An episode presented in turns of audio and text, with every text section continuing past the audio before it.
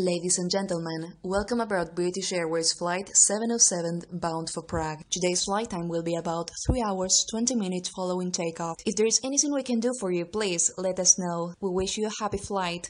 Thank you. Ak sa ti zdá tento zvuk povedomý a už si ho niekedy v živote počul, tak si správne. Vítaj pri podcaste číslo 9. Moje meno je Alex a dnes to bude opäť skvelý diel.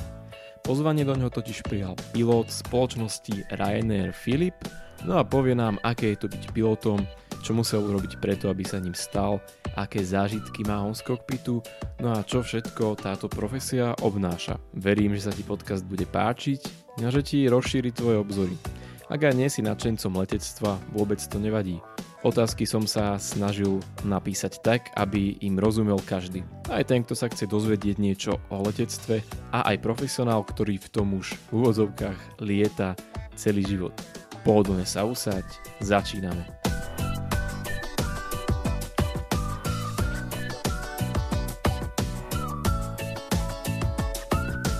Filip Kozáčik je pilotom spoločnosti Ryanair už jeden rok. No zároveň študuje na Vysokej škole leteckej v Žiline, kde je v súčasnosti v 5. ročníku, čiže môžeme povedať, že súčasne študuje a súčasne aj pracuje. Do tohto podcastu som ho pozval preto, že je to dobrá kombinácia, o ktorej sa dá veľa dozvedieť, keďže študovať a pracovať je možno bežné, ale študovať letectvo a pracovať kokpite ako pilot dopravného lietadla so 180 ľuďmi na palube je naozaj niečo špeciálne. Ja som veľmi rád, že on toto moje pozvanie prijal, že tu bude dnes s nami, že sa s ním môžem porozprávať a že takisto ako aj ty, takisto ako aj vy všetci, si aj ja rozšírim svoje obzory v letectve. No ale nebudem už zdržiavať, poďme rovno na rozhovor. Filip, začnem hneď prvou otázkou. Čo všetko potrebuje človek na to, aby sa stal pilotom dopravného lietadla Boeing 737? Ahoj. V prvom rade by som povedal, že možno veľa ľudí si myslí, že na to treba vysokú školu, čo ale teda vôbec nie je pravda. Dôležité je mať e, výcvik letecký, ale aby sme išli teda po poriadku, tak e, v prvom rade treba mať samozrejme strednú školu, potom je dôležité e, mať preukaz zdravotnej spôsobilosti prvej triedy, ktorý je pre pilotov potrebný. A u nás na Slovensku toto robí vlastne letecká vojenská nemocnica v Košiciach.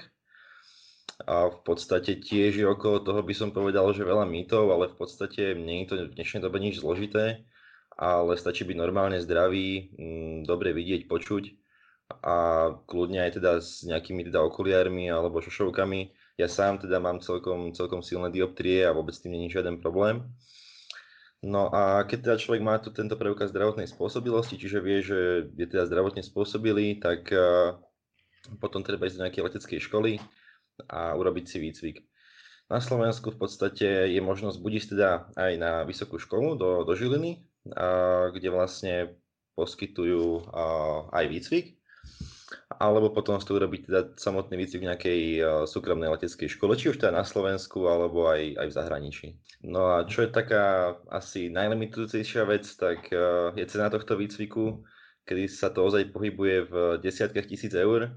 Uh, v podstate na Slovensku sme na tom ešte v rámci Európy celkom, celkom dobre, celkom lacno. Tá celková cena sa pohybuje asi okolo nejakých 40 tisíc eur. Takže to si myslím, že je asi taká najväčšia limitácia, čo týka toho stať sa dopravným pilotom. A čím je spôsobené to, že na Slovensku je tá cena lepšia ako v zahraničí? Je to možno nejakou ekonomickou situáciou alebo niečím iným? Mm, asi tou ekonomickou situáciou by som povedal a v podstate možno tým, že v zahraničí je možno aj tá pracovná sila nejakým spôsobom drahšia, nejakí tí inštruktori alebo tá mm, pozemná tá príprava, pozemné, pozemné vyučovanie a tak napríklad u nás v Žiline, ja, ja teda študujem na tej Žilinskej univerzite, tak tam sme mali napríklad teóriu tomuto výcviku zadarmo vlastne v rámci univerzity, kdežto v tých súkromných leteckých školách, kdežto v nejakom zahraničí to stojí aj tisícky eur, hej. Takže napríklad to si myslím, že je celkom taká položka, že o, o čo to môže byť u nás lacnejšie. Napríklad, keď som bol na samotnej typovke, už na Boeing 737 v rámci leteckej spoločnosti, tak som mal napríklad jedného spolužiaka, kamaráta, ktorý mi hovoril, že za výcvik zaplatil niekde v Španielsku asi 120 tisíc eur, hej, tak ceny sú rôzne v rámci Európy. Ale to si myslím, že bude zase ten druhý extrém, hej, že tie najdrahšie výcviky. Filip, je lepšie ísť študovať na leteckú vysokú školu alebo si urobiť priamo kurz na Boeing 737, prípadne na iný typ? A, tak to je dobrá otázka, samozrejme priamo na Boeing to nejde, treba najskôr mať teda licenciu CPL, čiže licenciu obchodného pilota. No a túto teda ako uh, bolo spomenuté, možno získať uh, buď teda cez vysokú školu alebo v súkromnej leteckej škole.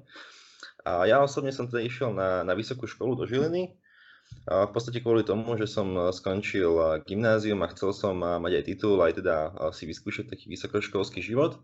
No a výhoda je v tom, že teda sa učia na tej vysokej škole tieto letecké predmety a okrem toho tam je teda samozrejme ten praktický výcvik.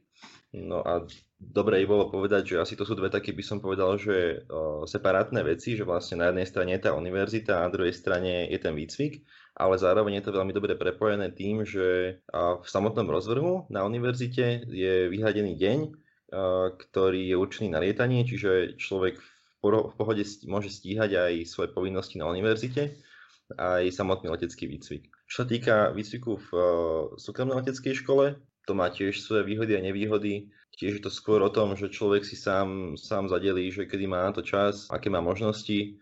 Takisto u nás v Žiline sa praktikuje vo veľkej miere, alebo teda väčšinou integrovaný výcvik, ktorý je časovo obmedzený na, na 3 roky. Avšak výhoda tohto integrovaného výcviku je to, že človek ide vlastne od nuly až po tú úroveň obchodného pilota kedy je vlastne celý ten výcvik oveľa lepšie previazaný, je tam viacej lietania podľa prístrojov, čiže toho, čo sa potom lieta aj v e, samotnej leteckej doprave. A nevýhodou je možno, že je trošku drahší tento integrovaný výcvik oproti e, modulovému, ale aj v samotnej, e, na samotnej Žilinskej univerzite je možnosť sa zaradiť aj do modulového výcviku. V súkromných leteckých, leteckých školách sa väčšinou praktikuje tento modulový výcvik, kde zase výhoda to, že človek nie je nejako časovo obmedzený, ale môže si robiť jednotlivé moduly, čiže licenciu súkromného pilota a licenciu na lietanie podľa prístrojov, licenciu na lietanie na viacmotorových lietadlách, až teda samotnú licenciu obchodného pilota, samostatne jednotlivo a vlastne podľa svojich či už finančných alebo časových možností. Čiže aby sme to zjednodušili, každý musí mať najprv urobenú tú licenciu na tie menšie lietadlá, laicky povedané, až potom môže ísť na tie väčšie. Áno, samozrejme. Pr- prvé sa robí výcvik na takýchto malých eh, jednomotorových lietadlách a potom postupne cez tieto fázy, ako je lietanie podľa prístrojov, lietanie na viacmotorových lietadlách, dostane licenciu obchodného pilota a následne s touto licenciou obchodného pilota sa môže uchádzať o prácu a, následne si teda spraví už samotný, samotný typový výcvik na toto veľké dopravné lietadlo. Filip, zastavme sa ešte pri tvojej škole. Ty si aktuálne, okrem toho, že už pracuješ stále študent. No a ako vyzerá výuka na tvojej škole? Asi to nie je len sedenie na prednáškach, je tak?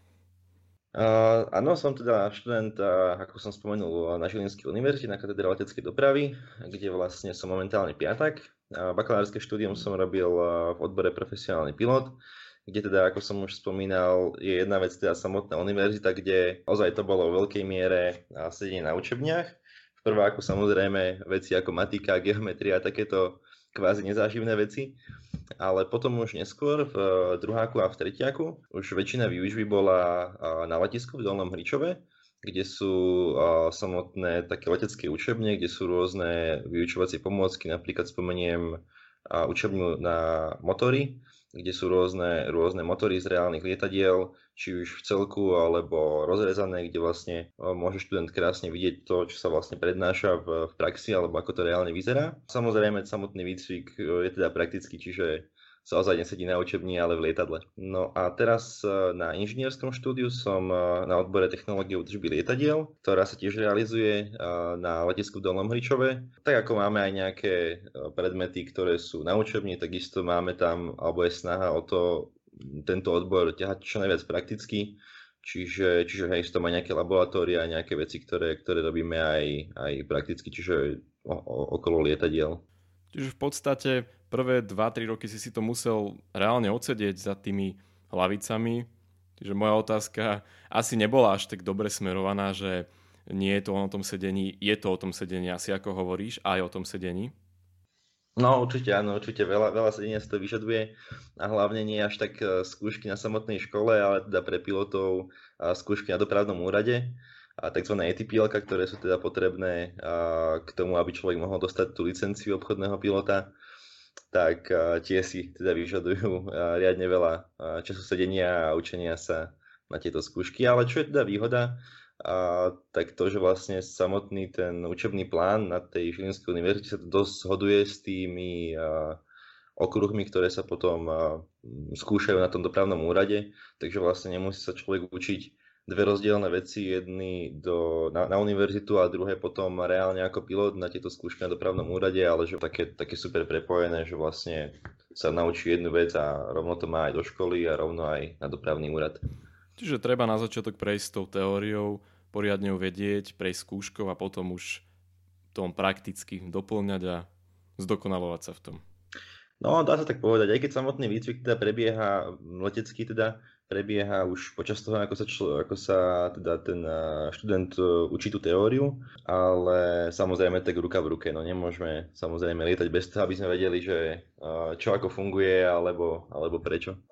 Ty si prišiel na túto vysokú školu už s tou základnou licenciou na jednomotorové lietadla, alebo si si urobil už na škole?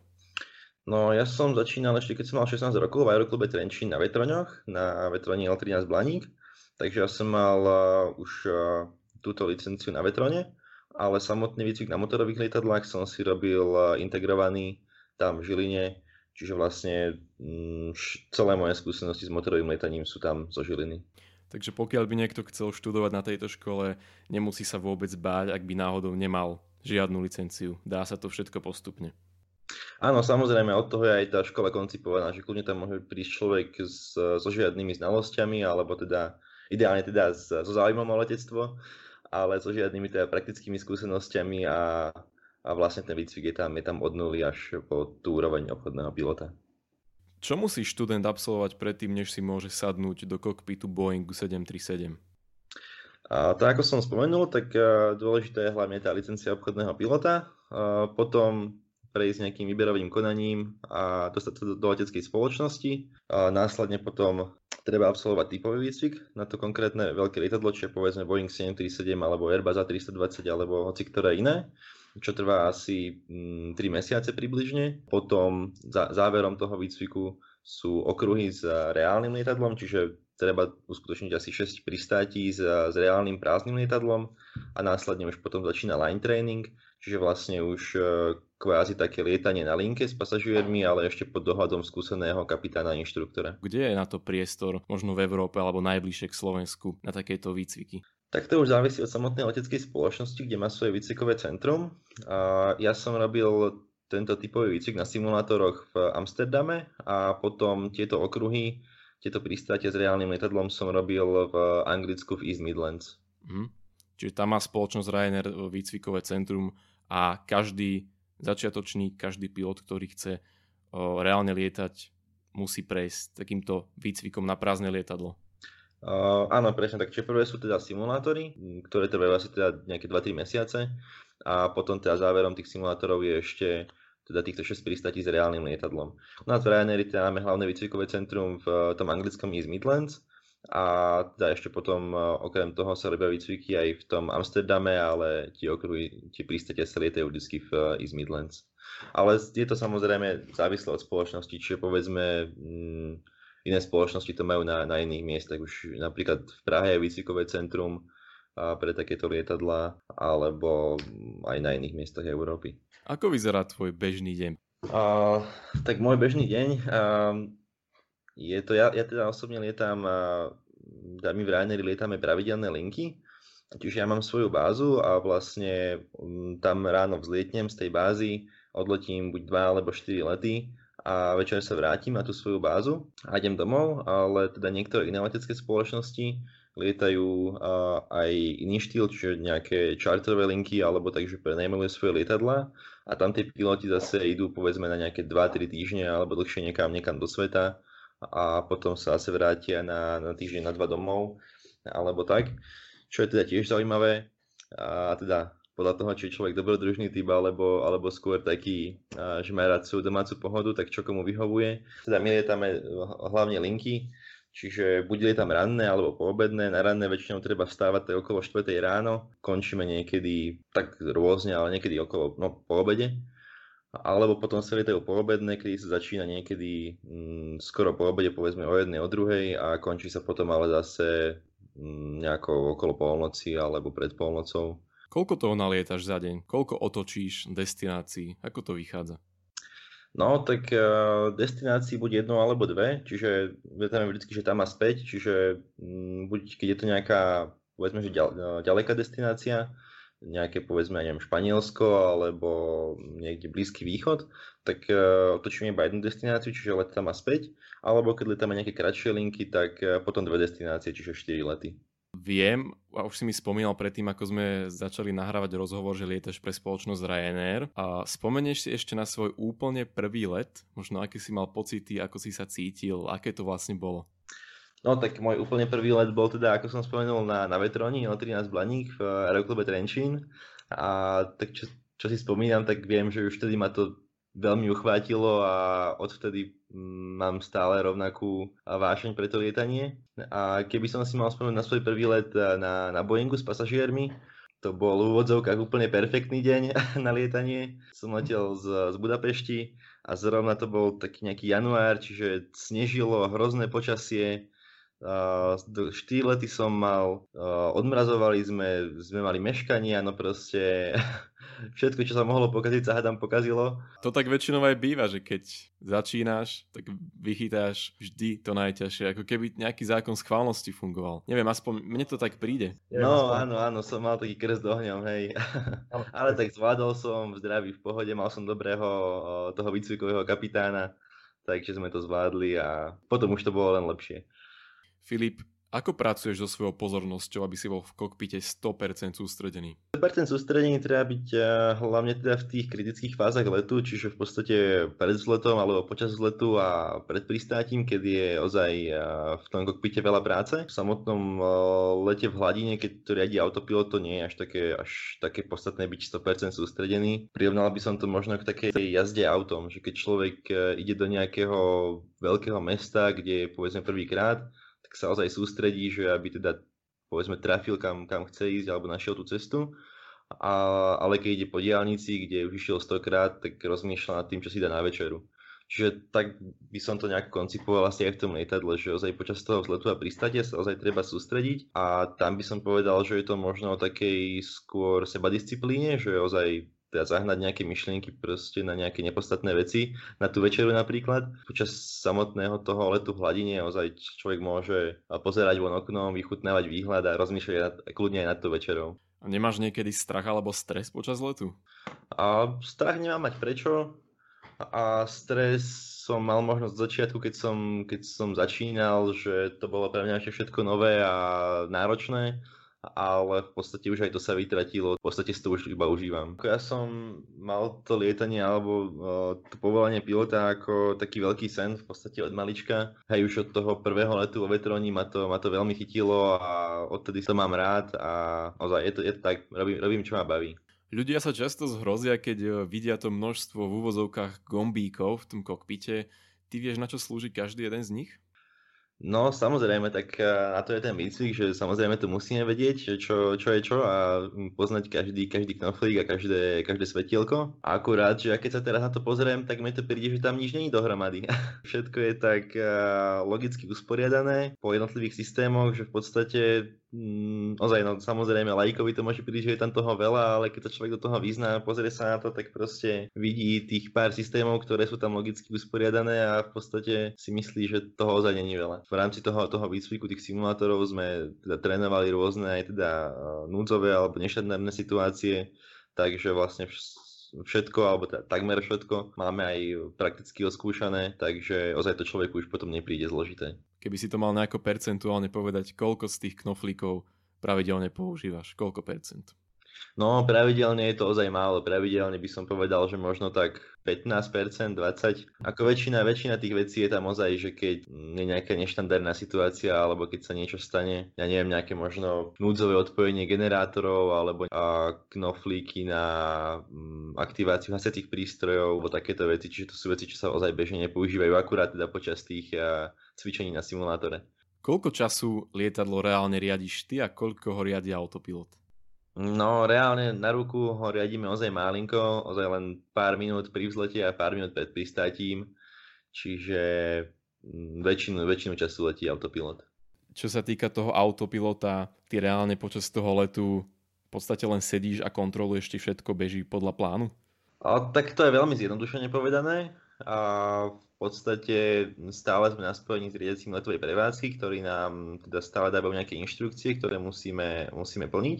Čiže mm, nejakým spôsobom ovládať toho autopilota. V podstate nesedíme iba a nepozeráme, ale aj toho autopilota samozrejme ovládame celý let. Z veci, ktoré ty reálne robíš, tak je pristátie a vzlet. Áno, to je v tvojich rukách. Uh, áno, pristátie a vzlet sa väčšinou robí, robí manuálne na ruku keď to reálne riadíme. Avšak čo sa týka pristátia, tak sú aj situácie, kedy to lietadlo vie pristáť samo. To je najmä vtedy, keď je veľmi nízka dohľadnosť, že je nejaká hmla na letisku alebo niečo. Vtedy, vtedy robíme tzv. CAT 3 priblíženie, kedy vlastne je to pristátie plne automatické a my ozaj iba mm, sledujeme to lietadlo, že či teda je v rámci limitov a či letí tak, ako má, to lietadlo pristane samé.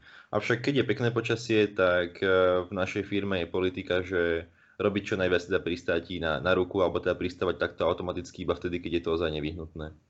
A, prečo je tomu tak? Nebolo by lepšie logicky nechať to lietadlo pristať samé, keď je s tým menej roboty? Tam ide hlavne o to, že aby sme my ako piloti a mali tú prax tom pristávaní. To je jedna vec. Druhá vec je, že je to zábava pristávať e, manuálne. A tretia vec, že v podstate nejako veľa menej roboty s tým nie je. A pretože kvázi tá hlavná robota je to, že vlastne nastaviť to lietadlo na to pristávanie, spraviť si briefingy pred pristátím a už to samotné, či už to lietadlo pristane samé, alebo uh, si človek odpojí autopilota a pristane na ruku, to už je nejakým spôsobom minimálna nejaká záťaž a po, ja by som to teda osobne definoval skôr ako zábavu. Ja som raz bol v Bratislave na leteckom simulátori a pamätám si, že inštruktor mi vysvetloval, že počas pristávania riadiš lietadlo len jednou rukou a druhou riadiš plyn. Čiže reálne to lietadlo máš v jednej ruke. Je, to tak? Áno, samozrejme. Jedna ruka, jedna ruka je na tých samotných tzv. baránoch, ktorými sa lietadlo riadí a druhá ruka je na plynoch, hej, pretože pri samotnom pristáti, keď sa podrovnáva, tak jednak treba zdvihnúť, zdvihnúť nos lietadla tými, tými baránmi a zároveň znižovať výkon motorov, aby to lietadlo krásne dosadlo. Čiže súčasne riadiš aj plyn a aj výšku a naklonenie v podstate. Môžeme to tak povedať. Áno, áno. Čiže možno pre, pre ľudí, čo si to nevedia predstaviť, tak v lietadle není plyn ako v aute na, na nohách, ale teda na, takou pákou, ktorá, ktorá sa ovláda rukami alebo rukou. A vlastne sú tam v lietadle aj pedále, ale tými sa ovláda smerové kormidlo. Áno, to som, vidíš to, to som na úvod zabudol zradiť do nejakých otázok, lebo to je dosť dôležitý fakt podľa mňa pri lietadle. Ty vlastne nohami riadiš smer doprava, doľava, to je, to je vzadu. A vlastne veď, môžeš to vysvetliť ty čo robíš v lietadle? Kto, ktorou časťou tela? No, tak vlastne v lietadle máme teda tú riadiacu páku, no a, a keď pritiahneme tú riadiacu páku k sebe, tak ide lietadlo dohora, alebo teda nos lietadla dohora, keď potlačíme od seba, tak ide do dola. Keď dáme riadiacu páku doľava, tak sa lietadlo nakloní doľava, keď doprava, tak sa nakloní doprava. No a potom máme e, pedále smerového riadenia, ktorými sa ovláda to smerové kormidlo. No a to sa používa najmä na zemi. Lietadlo štartuje, tak aby sme sa udržali na strede dráhy. A na takýchto veľkých lietadlách sa počas letu a toto smerové kormidlo nepoužíva iba v prípade vysadenia motora, kedy tiež treba tento asymetrický ťah kompenzovať. To je to veľké kormidlo vzadu na lietadle, ktoré, ktoré vidíme, teda keď sa na ňo pozrieme zvonka, aby si to človek like vedel predstaviť. Áno, áno, to je vlastne tá, tá zvíslá plocha vzadu. A potom tam máme ešte teda plyny, ktorými ovládame teda výkon motorov a tie sa tiež ovládajú, ovládajú rukou, tie sú, tie sú medzi tými pilotnými sedadlami. Keď počujeme slovo turbulencie, naháňa nám to hrôzu. Čo tá turbulencia vlastne je? A, tak turbulencia je vlastne iba nejaký hm, pohyb vzduchu, pohyb vzduchovej hmoty. A aby sme to zadelili, tak vlastne turbulenciu môže mať takú v nízkych výškach, čo najmä tak v lete, keď sú také kopovité oblaky, to je tzv. termická turbulencia, kedy vlastne ten vzduch stúpa od zeme, keď je prehriatý, tak potom spôsobuje turbulenciu a v podstate v tej sa zbavíme, keď nastúpame do nejakej výšky, keď prestúpame tieto oblaky. Potom môže byť ešte pri zemi turbulencia od nejakých kopcov, kedy vlastne fúka nejaký silný vietor cez kopce. Alebo potom a ďalšia vec, čo sa možno desí najviac ľudí, keď letia v hladine a začne to triasť, tak to je potom tzv. turbulencia v čistom vzduchu. Tá je spôsobená tzv. jetstreamom. Jetstream to je také prúdenie vzduchu, ktoré môže dosahovať až 100 km za hodinu vo vyšších vrstvách atmosféry. No a vlastne na nejakom eh, rozhraní tých vzduchových mód, niekde na, na nejakom rozhraní tohto jetstreamu, tak tam je akože vysoká pravdepodobnosť eh, tej turbulencie. To sa dosť ťažko nejakým spôsobom predpovedá, alebo ťažko odhaliť, až keď tam ozaj lietadlo nabehne. No a potom to riešime tak, že buď teda zmeníme výšku, že väčšinou nejaký rozsah tej turbulencie býva iba niekoľko stoviek metrov, čiže keď eh, zmeníme letovú hladinu, tak sa väčšinou dokážeme z tej turbulencie dostať. Ale nie je to samozrejme nič, čo by, čo by sme sa mali báť, alebo čo by nejako ohrozovalo lietadlo, alebo... Filip, moja priateľka mi spomínala situáciu, keď počas pristávania v lietadle sa stalo to, že lietadlo sa zrazu prepadlo o nejakých 10-20 metrov. Čo to spôsobuje? Je to nebezpečné? A, tak spôsobuje to zmena vetra, a, kedy môže byť nejaký nárazový vietor a, alebo nejaká zmena smeru vetra vlastne lietadlo by malo vždycky pristávať a vzlietať proti vetru, mm, ale teda môže sa stať, že teda zrazu ten vietor nejako zoslabne alebo zmení smer a vtedy sa môže takto, takto prepadnúť, ale nejde o nič nebezpečné. Nebezpečné javy, alebo teda jeden z takých veľmi nebezpečných javov je tzv. microburst, čo je vlastne fenomén, kedy vlastne a je silný zostupný prúd z nejakého, väčšinou je to asociované s búrkami, tak z toho búrkového mraku silný zostupný prúd vzduchu, kedy ozaj je to nebezpečné, keď vlastne to lietadlo samotné nabehne do tohto zostupného prúdu, tak už samotné lietadlo, keď je pri pristáti, tak je v nízkej výške, tak takáto silná zmena vetra alebo tento silný zostupný prúd môže to lietadlo doslovne pribiť ku zemi. Avšak ehm, v dnešnej dobe už sú systémy, ktoré dokážu tieto microbursty dosť spolahlivo odhalovať, takže samozrejme vtedy, keď je podozrenie, že by tam mohol byť takýto fenomén, tak vtedy sa samozrejme nepristáva, ale letí sa postupne z dareného priblíženia lietadlo vyčka a potom následne pristáva neskôr, keď už tento fenomén pominie. Existuje aj taký výraz, že crosswind. To nám vieš objasniť? Áno, crosswind to je vlastne bočný vietor, Čiže vlastne jedná sa o to, že z akého smeru fúka vietor pri pristáti. Ideálne je teda čelný vietor, headwind. Potom, keď je vietor kolmo a dráho, tak je to, tak je to vlastne bočný vietor, tzv. crosswind. Čo je teda situácia, z ktorého sa dá pristáť, je to pristáť trošku zložitejšie, ale samozrejme každé lietadlo má limity, do akej hodnoty tohto bočného vetra môže pristávať od akej už nie a tým sa samozrejme musíme, musíme my ako piloti riadiť. Filip, aká je vzletová rýchlosť Boeingu 737? Tak samotná vzletová rýchlosť závisí od aktuálnej hmotnosti lietadla, čo teda závisí od toho, že koľko máme pasažierov, koľko máme paliva, koľko batožiny. Ale keby máme dať nejakú priemernú, alebo tak približne, tak je to asi 140 uzlov, čiže približne 250-260 km za hodinu. Filip, viackrát sa na internete aj v médiách objavili fotky, či možno reportáže, ako pilot počas letu vystrčil ruku z okna kokpitu a urobil si selfie. Je to vôbec možné? No tak samozrejme otvoriť si okienko je možné, ale a urobiť si selfie ale na zemi.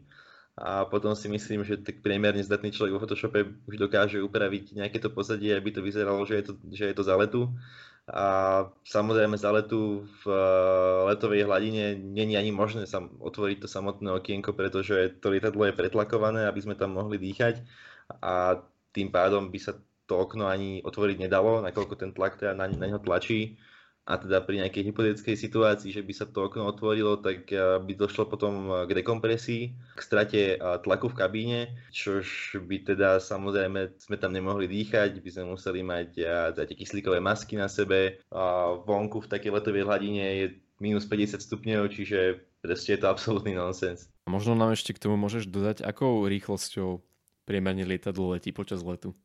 A, tak čo týka 737, tak a, priemere je to v prepočte okolo nejakých 750 km za hodinu. Keď si to o, človek like, ktorý sa do toho tak nerozumie predstaví, tak lietadlo letí vyššie, ako je Mount Everest. A, v podstate áno, ako závisí samotná výška letu, závisí od hmotnosti lietadla a čím ľahšie je to lietadlo, tak tým vyššie môžeme vystúpať a, ale také bežné letové hladiny sú okolo tých 10 km, čiže, čiže áno, vyššie ako Mount Everest. Filip, viackrát sa stáva situácia, že lietadlo nepristane tam, kde má, alebo na tom letisku, kde pôvodne smeruje. Čo sa deje potom, alebo čo to vlastne znamená? A, tak to, že niekedy nepristaneme v našej destinácii, tak a, to je spôsobené a, väčšinou nejakými buď poveternostnými podmienkami, alebo teda, že je nejakým spôsobom to letisko kvôli niečomu uzavreté. A samozrejme teda je prvorada bezpečnosť, čiže kvôli tomu musíme pristať niekde inde. No a, a mne osobne sa stalo, že sme napríklad leteli na, na Korfu, kde akurát keď sme tam prileteli bola búrka, no a mm, nevychádzalo nám výpočet dráhy potrebné na pristátie, tak nebolo by to pristátie tým pádom bezpečné, no a museli sme divertovať, tak sme si zvolili nejaké najbližšie letisko, kde bolo dobré počasie. A, požiadali sme rednie letovej prevádzky, aby nás tam, aby nás tam teda poslali a následne sme pristáli tam, dotankovali sme a za nejakú hodinku sme leteli na to Korfu, kde už tá búrka prešla a už tam dalo bezpečne pristať. A môže sa stať aj to, že vy tých pasažierov vyložíte nejakej inej destinácii, o, prakticky necháte ich tam a odchádzate preč? Áno, to sa mi tiež bohužiaľ stalo. Sme leteli do, do Krakova, kde ale v tomto zimnom období alebo takom jesennom bývajú dosť husté hmly ktoré tam pretávajú celú noc a to letisko nie je ibavené na a, takéto prístati za zniženej viditeľnosti, tak sme museli divertovať do, do Varšavy a tam sme prileteli asi o pol druhej v noci. To počasie sa nejako, nejako nemalo tendenciu lepšiť, tak e, bohužiaľ pasažieri museli počkať na, na autobusy a takisto aj my sme išli taxíkom, oni autobusom a, do toho Krakova. Dobre, Filipo, prejdeme ešte na aktuálnu situáciu. Nechcem sa veľmi dotýkať koronavírusu v tomto rozhovore, keďže práve mal byť na odľahčenie tejto situácie, ale prečo sa spýtam kvôli záujmu ľudí.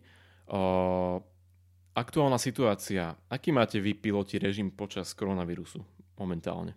No, máme takú dosť dlhú dovolenku, by som povedal, dosť slabo platenú. Takže je to bieda. Je to bieda, v podstate však nelieta sa, nelieta sa v podstate nič, alebo veľmi málo možno akurát piloti, čo lietajú nejaké cargo, nejaké nákladné lietadla, tak tie ešte lietajú, ale čo sa týka osobnej prepravy, sa nelieta prakticky nič okrem nejakých pár tých repatriačných letov a ešte nejaké technické lety, pretože lietadlo nemôže takto dlho stať na zemi každé, každé nejaké 3-4 dní musí, musí vzlietnúť a urobiť aspoň nejaký krátky let tak to je v podstate jediné, čo teraz lieta. Takže je to, je to ťažké obdobie aj pre nás ako pilotov. My sme v podstate jedni asi z tých uh, najviac zasiahnutých odvetví touto situáciou. Možno taká malá útecha aj pre fanúšikov letectva. Uh, počas koronavírusu sa v Bratislave objavujú rôzne lietadlá rôzneho typu. Uh, tuším, že z Washingtonu priletel Boeing 767. Po prípade z Číny nám nosia zdravotnícky materiál Dreamlinery Boeingy 787 Možno, možno aspoň to je niečo zaujímavé na tom všetkom. No určite, ako takéto uh, krásne fotky týchto zaujímavých lietadiel pozerám na, na Facebooku, na, na stránke od spoterov, ktorí ich fotia a hej, no to je aspoň taká slabá útecha. Bude sa tento rok lietať na dovolenku podľa teba? No, to je dobrá otázka. To je dobrá otázka, na ktorú by som aj rád poznal odpoveď, pretože ja chcem ísť na dovolenku.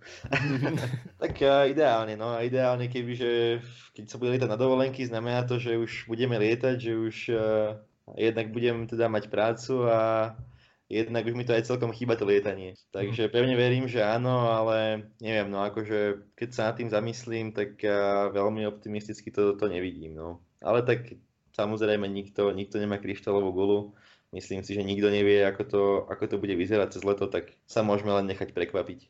Filip, letenky v Ryanair, alebo teda na lety vo vašej spoločnosti stoja mnohokrát iba povedzme 10, 20 či 30 eur. je to naozaj veľmi málo a mnoho ľudí si teda myslí, že na akých lietadlách tam vylietate, či sú to nejaké staré stroje, alebo aká je vlastne tá filozofia firmy, keď sú tie letenky také lacné. Ako to funguje? Tak eh, staré lietadla určite nemáme. A máme práve že jednu z najmladších flotíl v Európe. A máme teda iba jeden typ, Boeing 737-800, čo teda znižuje náklady oproti prevádzkovaniu viacerých typov. To je prvá vec. A, a čo sa týka samotnej bezpečnosti, tak my si, my si uvedomujeme, že vlastne keby sa nám stala nejaká nehoda, takže automaticky by ľudia prestali veriť našej spoločnosti a prestali by lietať. Takže v našej spoločnosti je bezpečnosť postavená úplne na prvé miesto, čiže máme absolútne špičkovú údržbu, máme veľmi dobré výcviky pilotov a posádok, a čiže m, fakt tá bezpečnosť je na dobrej úrovni. A to, na čom zarábame, alebo vďaka čomu je naša spoločnosť taká profitujúca, je práve toto, že máme, máme lacné letenky, ale samozrejme nie sú všetky v lietadle predané takto lacno, ale iba povedzme nejaká štvrtina alebo tretina, ostatné sú potom za vyššiu cenu. A takisto to, že predávame letenky mm, samostatne iba za cenu samotnej letenky a všetky ostatné služby sú už potom priplácané. A potom, na čom ešte spoločnosť ďalej zarába, dúfam teda, že to nevy, nevyzradzujem nejaké biznisové tajomstvo alebo niečo, tak potom sú ešte také veci, na čom, na čom sa zarába to, že keď si sa bukujete letenku, tak potom ešte máte možnosť si zabukovať nejaké, nejaký hotel, nejaké auto si požičať vo vašej destinácii tak to sú ešte nejaké služby, z ktorých má naš, naša spoločnosť províziu, takže to sú ešte ďalšie zdroje príjmov. Raz som si kupoval letenku a platil som za ňu 4,99 a asi, ja neviem, možno 80-90% ľudí mi nechcelo veriť, že, že to je pravda a že hovorím pravdu. Možno ty ako pilot Ryanairu by si vedel povedať, či je to vôbec možné a či som si to nevymyslel. Uh, tak ja teda letenky nepredávam, ale tiež som zachytil také, také články alebo také ceny leteniek, takže vymýšľať si nevymýšľaš akurát, že takéto letenky sú ozaj není profitujúce, ale sú to viac menej len také nejaké promo akcie alebo kvázi marketing, kedy si môžeme, keď sme taká veľká spoločnosť, dovoliť niekoľko leteniek alebo niekoľko teda desiatok či stoviek leteniek predať aj, aj za takúto cenu, lebo a teda je to dobrý marketing a vlastne ostatné príjmy z ostatnej prevádzky nám tie náklady pokryjú. Na záver ešte poďme na otázky od divákov. Prvá, taká čo ich zaujíma, je, že koľko v priemere zarobí pilot taký nízkonákladovek ako napríklad Ryanair alebo Vizer? No, to je dobrá otázka, lebo teda samozrejme spoločnosť od spoločnosti sa to líši a častokrát aj v rámci jednej spoločnosti sú rôzne kontrakty, tým pádom aj rôzne platy a tiež sa plat, tiež plat závisí od samotnej pozície pilota, či je kapitán alebo prvý dôstojník. Prvý dôstojník podľa skúsenosti, koľko má nalietané, Takže, ale dalo by sa povedať, že rádovo, rádovo je to v tisíckach eur. V podstate kapitáni s nejakými tými najlepšími kontraktami a môžu mať aj nejak cez 10 tisíc eur a prví dôstojníci nejak približne polovicu. Ak by sme to mali ozaj veľmi tak zovšeobecniť, alebo teda veľmi tak akože načetnúť nejaké tie, ale to sú ozaj také najlepšie podmienky, hej, a ktoré teda určite nemá každý a ktoré sú nie v každej spoločnosti. Filip, ešte jedna posledná otázka divácka, ktorú som tam zaradil na poslednú chvíľu. Koľko ty hodín nalietaš za mesiac približne? V tomto období nula, ale vo všeobecnosti, vo všeobecnosti sa závisí od sezóny a v lete sa lieta viacej, v zime menej, ale povedzme v lete je to okolo nejakých 80 hodín, v zime nejakých 50-60 mesačne, čiže asi, asi v takýchto uh, hraniciach sa bavíme. Tak to bolo z otázok všetko. Možno ešte taká zaujímavá vec, čo mňa zaujíma a čo sa spýtam ja. O, aké máš ty sny do budúcnosti? Čo by si chcel v letectve alebo v leteckom priemysle ešte dosiahnuť? Tak ja by som sa chcel stať kapitánom, ideálne čím skôr. A popravde ešte nemám nejaké, to je ešte teda tak vzdialené, že ešte nemám nejaké veľké plány. Zatiaľ v tom Ryanairi sa mi páči a, a rád by som tam zotrval pokiaľ možno teda sa stať kapitánom čím skôr a potom už uh, uvidím, ako to bude ďalej pokračovať. Tak, to je už z tohto rozhovoru všetko. To nám povedal Filip o letectve, o tom, aká je práca pilota dopravného lietadla Boeing 737. Filip, ja ti ďakujem, že si si našiel čas na nás a že si nám takto detálne opísal tvoju, podľa mňa, veľmi krásnu prácu. Uh, tak dúfam, že sa poslucháčom páčil tento rozhovor a prajem pekný zvyšok dňa. Bol to naozaj skvelý rozhovor, no a ja Filipovi ešte raz ďakujem a my sa presúvame už do záveru našeho dnešného dielu. Dúfam a pevne verím, že takisto ako aj predošlé diely, aj tento sa ti páčil, že si z neho odnášaš naozaj zaujímavé informácie a postrehy. Pokiaľ by si mal nejaký názor či nápad, alebo čokoľvek, čo by si ohľadom podcastov mi chcel dať vedieť, Instagramový profil Future, počiarkovník pre mladých, čokoľvek môžeš napísať, či už do správy alebo do rôznych ankiet, ktoré bývajú na storkách. Odpoviem ti čokoľvek píš. To je už z tohto miesta všetko. Pozdravujem všetkých nadšencov letectva, no a takisto aj vás, všetkých mladých, ktorí ste tu dnes vydržali, ktorí ste tento podcast počúvali až do tejto chvíle. A ja dúfam, že sa počujeme opäť na budúce pri zaujímavej téme, ktorá vás bude zaujímať. Moje meno je Alex, bol som tu dnes s vami a lúčim sa. Ahojte.